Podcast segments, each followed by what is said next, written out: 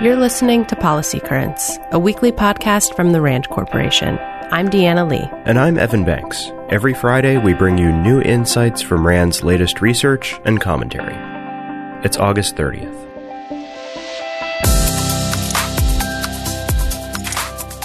Deaths in the United States that involve synthetic opioids like fentanyl have increased from roughly 3,000 in 2013 to more than 30,000 last year. In fact, synthetic opioids are now involved in twice as many deaths as heroin. Why is this happening? Where's the situation headed next? And what options should policymakers consider?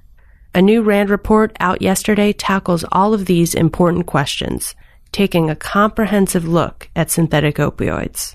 The report finds that the synthetic opioid problem is unique. Why? Because it's largely driven by decisions by suppliers rather than demand among users.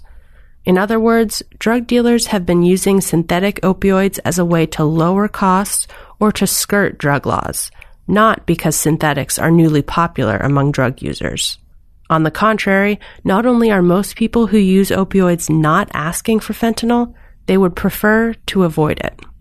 Another key finding is that problems with synthetic opioids are likely to get worse before they get better. That's because exposure to fentanyl is currently concentrated in the eastern half of the U.S. The deadly drug could spread to untapped markets west of the Mississippi, so regions that have been spared thus far still need to be vigilant. There are a number of other findings in the report that can help improve understanding of this crisis and how to respond to it. Ultimately, the authors say that because the synthetic opioid problem is unprecedented, policymakers will likely need to pursue innovative strategies to reverse the trend. Limiting the response to existing approaches may condemn many people to early deaths. This report on fentanyl is the first major release from Opioids Uncharted. It's a RAND initiative to map the underexplored consequences of America's opioid crisis and discover big picture solutions. You can learn more and sign up for updates about future reports at rand.org slash opioids uncharted. Three recent mass shootings in the U.S. happened in the span of just one week, leaving 34 dead and 53 wounded. Many citizens have called on Congress to take action to help guard against future attacks. But RAND experts say that there's no need to wait for new laws there are steps that could be taken right away, steps that are unlikely to be controversial, and that evidence shows could make a difference in preventing mass shootings and reducing the death toll when they do occur. First, the RAND experts recommend making it easier for people to report concerning behavior to law enforcement. For example, currently there's no mechanism to easily forward a threatening social media post directly to law enforcement officials. If this were to change, officials could assess whether a full investigation is warranted. Second, improved education on suspicious weapons acquisition could help. Just as there are widespread resources and classes on gun safety, there could be a greater focus on teaching people how not to sell or give guns to people who are acting suspicious. Third, more information on how to respond during an attack. Escaping or hiding is the best option.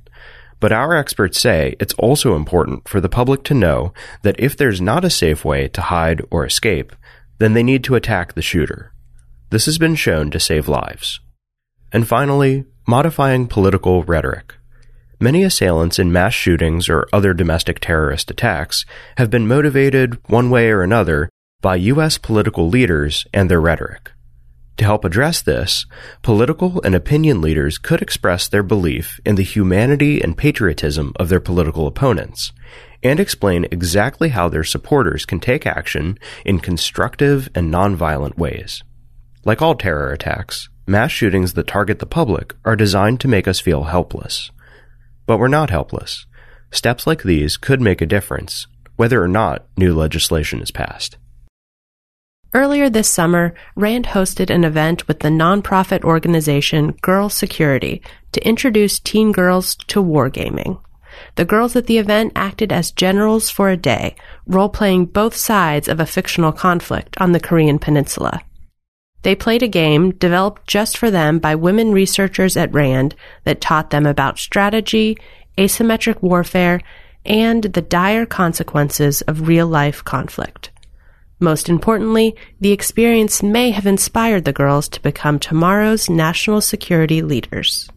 This event is part of a nationwide movement to bring more diversity to the male dominated field of national security.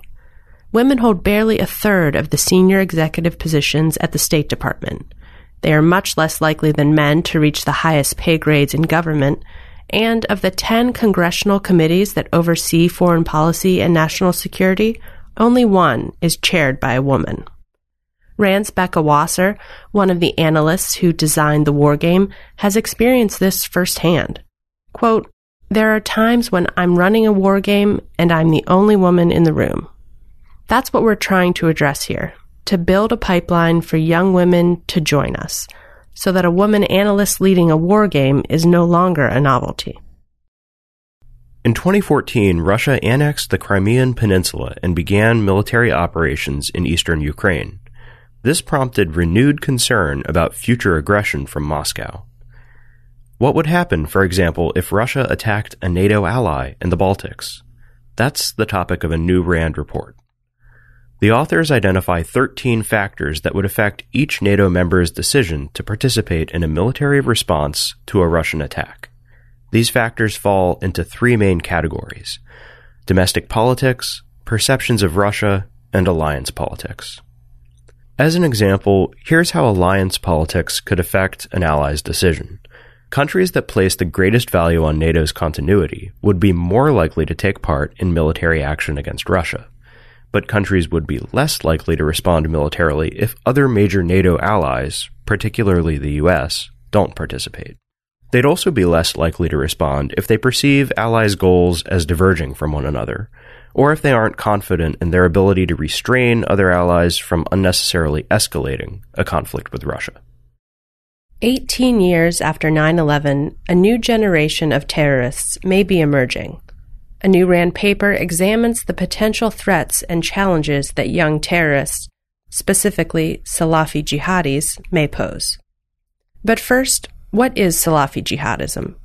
It's an ultra conservative view of Islam that emphasizes, among other things, absolute monotheism and the rejection of alternative Islamic views.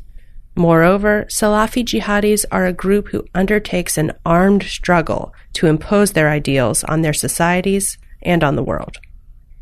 Now, back to our paper.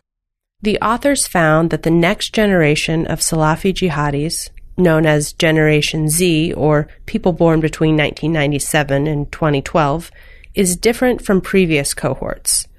There are several factors that may influence this younger generation's radicalization, such as pervasive pessimism after the Arab uprisings in the early 2010s, anti Western sentiment, high unemployment, and shifting gender dynamics.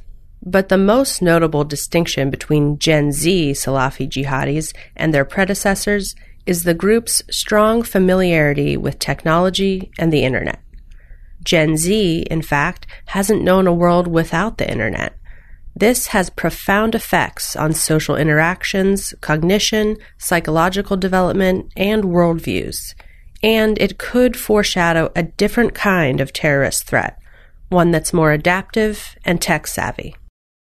Providing access to college education for incarcerated adults can help reduce recidivism in the U.S. That's according to a new RAND paper, which draws from past RAND research on correctional education. Our research found that not only can these programs help reduce recidivism, but they're also cost effective. For every dollar invested in correctional education, taxpayers save an average of $4 to $5 in reincarceration costs. So, how can more of these programs be implemented? Restoring Pell Grant eligibility for these programs could help provide some of the funding, but it wouldn't cover all the money that's needed, and so other options to ensure long term funding should also be considered. RAND is a nonprofit institution that helps improve policy and decision making through research and analysis. For more on what we covered this week, check the show notes at rand.org/podcast. We're off next week for Labor Day. We hope you enjoy the final days of summer, and we'll see you in September.